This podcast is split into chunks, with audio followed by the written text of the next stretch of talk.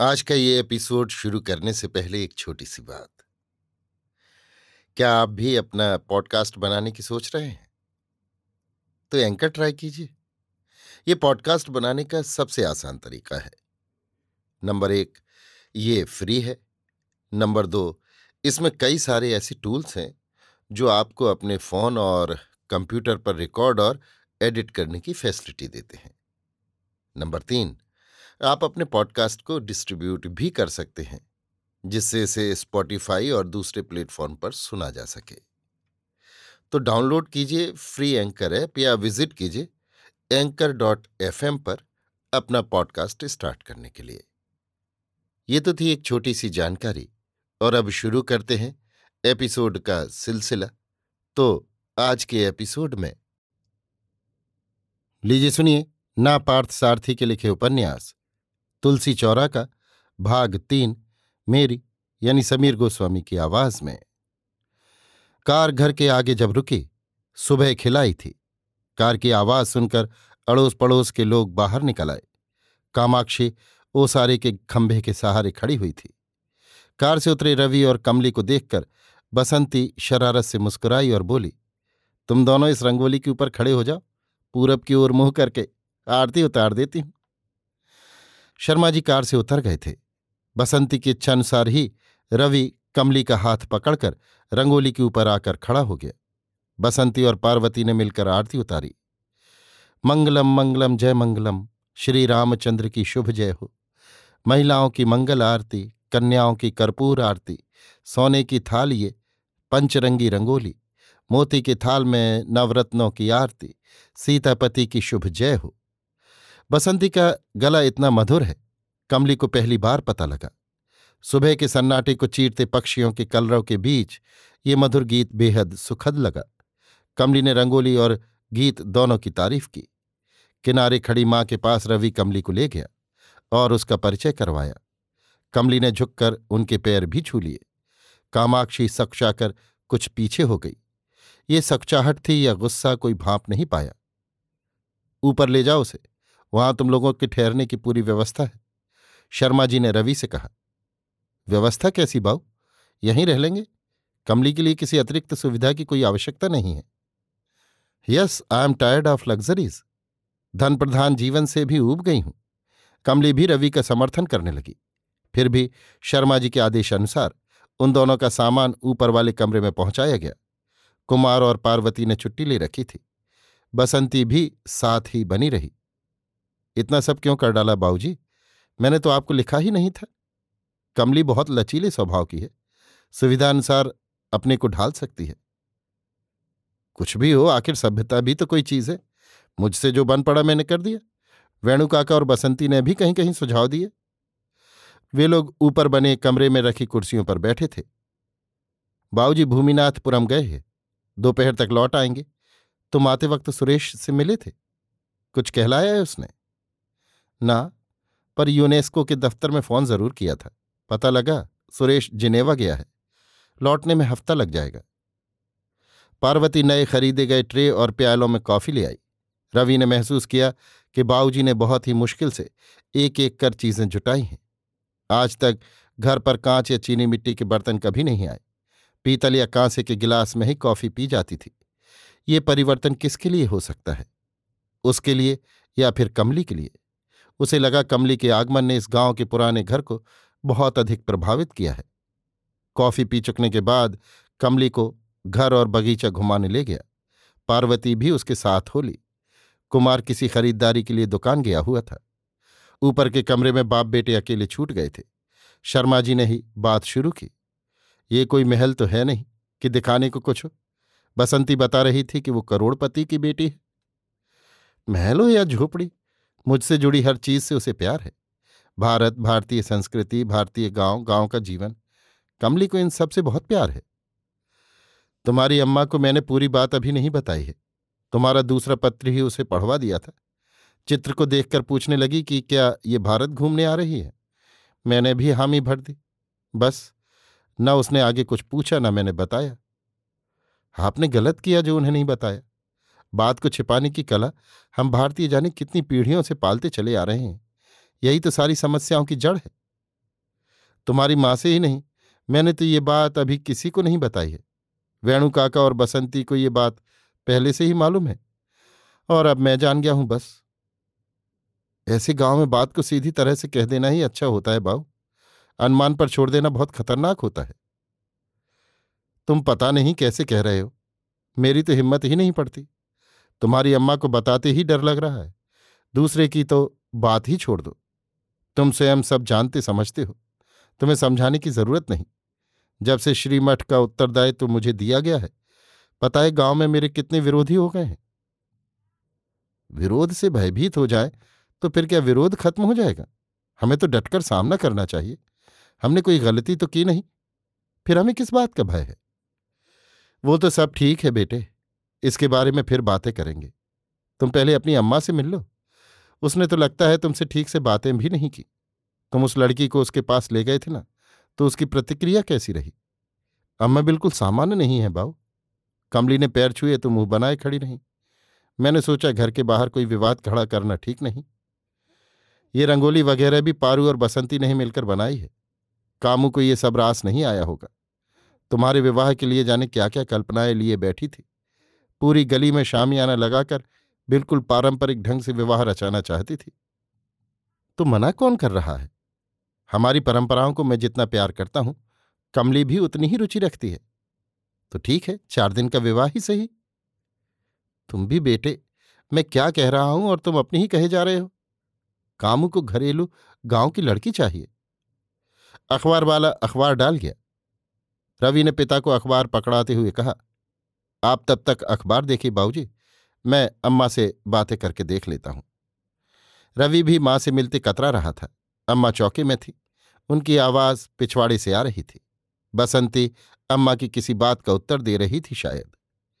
रवि पिछवाड़े की ओर तेज़ी से लपका। अम्मा सामने से चली आ रही थी। उसे देखकर भी अनदेखा करती चौके में चली गई। बसंती और अम्मा के बीच क्या बातें हुई होंगी, ये जानने की उत्सुकता उसमें थी। वो पहले कुएँ के पास गया। तुलसी चौरे के पास खड़ी बसंती कमली को कुछ समझा रही थी। कमली ध्यान से सुन रही थी। पार्वती भी उसके पास खड़ी थी। अम्मा क्या कह रही थी? रवि ने पूछा। कुछ नहीं रवि। अम्मा ने अभी अभी पूजन खत्म किया है। हम लोग बगैर नहाए ही यहाँ पास पहुँच गए तो अशुद्धि के भय से कुछ कह दिया था बस। और कोई बात नहीं।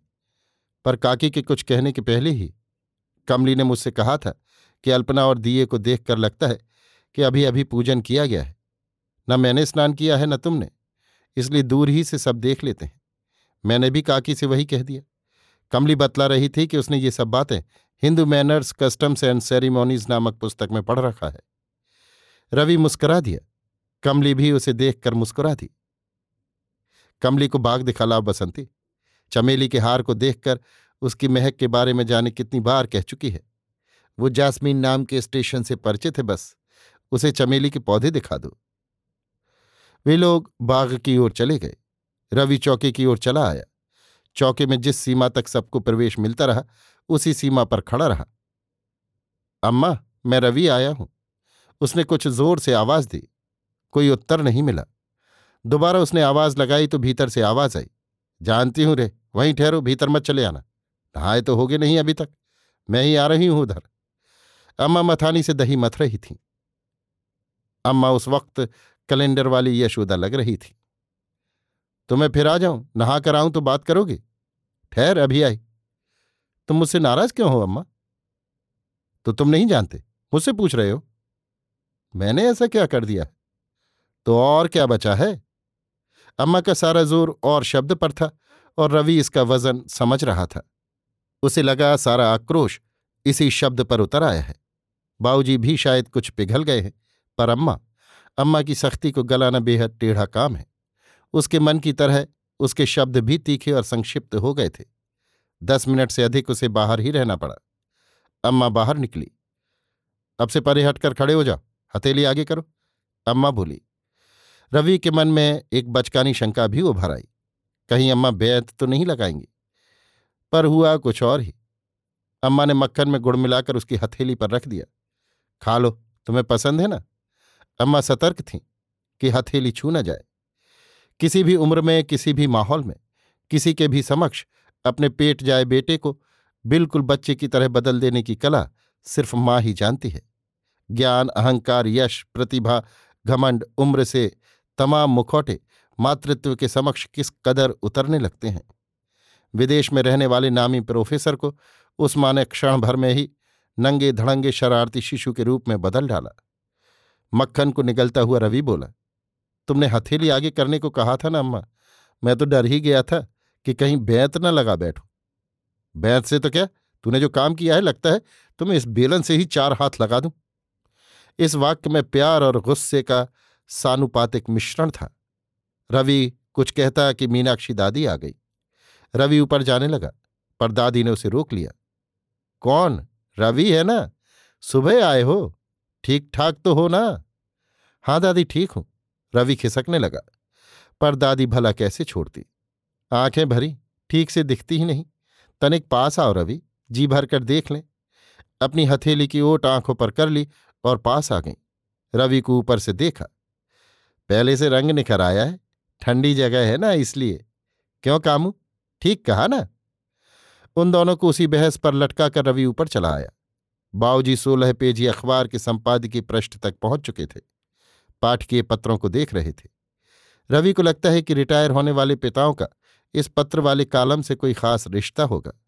उसने देखा है कि भारतीय अखबारों में इस कॉलम में लिखने वाले एक खास वर्ग उम्र के लोग होते हैं। वो बाऊजी को उसी काम में उलझा देखकर मुस्करा दिया। बाऊजी ने सिर उठाकर उसे देखा और पूछा, क्यों रवि, उससे बातें हुई? क्या कह रही है? बातें शुरू ही की थी कि मीनाक्षी दादी आई। अम्मा तो सहज ही थी, पर बाबूजी लगता है उनके भीतर गुस्सा है। यही तो फ़र्क है स्त्रियों और पुरुषों में। पुरुष जिस पर विचार करता है और उस पर संदेह व्यक्त करने की सोचता है, उसी बात को स्त्रियाँ जाने कैसे भांप लेती हैं और शुरुआत ही संदेह से करती हैं। आप अम्मा को पहले से ही पूरी बात बता चुके होते तो सारी बातें साफ़ हो जाती। अब छिपाने की वजह से पारस्परिक मतभेद की गुंजाइश बढ़ गई है। सोचो तो जब उसे कुछ भी नहीं मालूम है, तब इतना गुस्सा आ रहा है। मालूम हो गया होता तो तुम्हारा पत्र पढ़कर तो मैं ही चौंक गया था। समझ में ही नहीं आया क्या उत्तर दूँ। पर वेणु काका और बसंती ने मुझे समझा बुझाकर मेरा गुस्सा शांत किया। अब यहाँ झगड़ा और समाधान की बात कैसे आ गई? मैंने तो आपसे कुछ नहीं छिपाया। मुझे लगा आपको गलत फहमी ना हो, इसलिए पहले ही लिख दिया। वेणु काका और बसंती जब पेरिस आए थे उन्हें भी सब कुछ बता दिया था। उन्हें समझा दिया था कि वे लोग आपको समझा दें। माना तुम ठीक कह रहे हो, पर ये गाँव, तुम तो जानते ही हो कि हमारे कितने और कैसे विरोधी हैं। अगस्त नदी के तट पर स्थित इन गाँव वासियों के लिए विटामिनों की तरह ये पंचायत भी ज़रूरी है। विटामिन शरीर में कम हो तो कोई बात नहीं, पर दूसरों की पंचायत करने का तौर तरीका ये छोड़ नहीं सकते। पुराने जमाने में ये औसारे इसलिए बनाए जाते थे कि मित्रों, अतिथियों और राहगीरों को विश्राम के लिए स्थान मिले। पर अब यहाँ तो पंचायत बैठने लगी है। चुगलखोरी, बुराइयाँ कहने सुनने का अड्डा भर बनकर रह गए हैं ये औसारे। इस गाँव में तीन सौ औसारे हैं। इसे याद रखना, अभी भी पनघट पर तुम्हारी ही चर्चा हो रही होगी। बाबूजी मेरी ज़िंदगी मेरी अपनी है। इसका निर्णायक मैं हूँ। ये तीन सौ औसार या तीन गलियाँ नहीं। ठीक है, तुम पहले नहा धोकर आओ। कॉफ़ी ही तो पी है। इन बातों पर फिर चर्चा करेंगे। उससे भी कह दो, नहा ले और खाना। यहाँ का खाना चलेगा? हाँ भाऊजी, जो भी मिलेगा वो खा लेगी। यही तो हम में और उनमें फ़र्क है। वे लोग स्थान के अनुरूप रहना जानते हैं। अपनी ही आदत के अनुसार रहने की जिद हम लोगों में ही है। ऐसा तो नहीं कहा जा सकता। कुछ बातों में जिद करना ठीक भी है। पर हम सही बात के लिए जिद नहीं करते। जहाँ नहीं करनी चाहिए, वहाँ करते हैं। रवि ने अपने बक्से खोलने शुरू किए। पारू और कुमार दोनों ने ही पत्र लिखा था कि उन्हें रिस्ट वॉच चाहिए। कोई सात आठ महीने पहले की बात है। मैं तो भूल ही गया था। कमली ने ही याद दिलाया। उसने याद न दिलाया होता तो भूल ही गया होता। रवि ने दो छोटी छोटी डिबियाँ आगे बढ़ाई। शर्मा जी ने खोल कर देखा। अच्छी हैं। उससे कह दो, खुद अपने हाथों से बच्चों को दे दे। कुछ देर तक गाँव की बातें होती रहीं। शर्मा जी नीचे उतरने लगे। बसंती के साथ टोकरी भर चमेली के फूल लिए कमली सीढ़ियाँ चढ़ रही थी। उसका बच्चों का सा उत्साह देखकर शर्मा जी हंस दिए। कमली को ऊपर छोड़कर बसंती घर लौटने लगी। घर जाने के पहले याद से चौके तक गई और कामाक्षी से बोली, काकी, खीर बनाइए। कितने दिनों बाद तो बेटा लौटा है? बसंती खीर का असली कारण छिपा गई। लौटकर उसे कमली को फूल गूंथना भी सिखाना है। वो घर के लिए चल दी अभी आप सुन रहे थे नापार्थ सारथी के लिखे उपन्यास। तुलसी चौरा का भाग तीन, मेरी, यानी समीर गोस्वामी की आवाज़ में।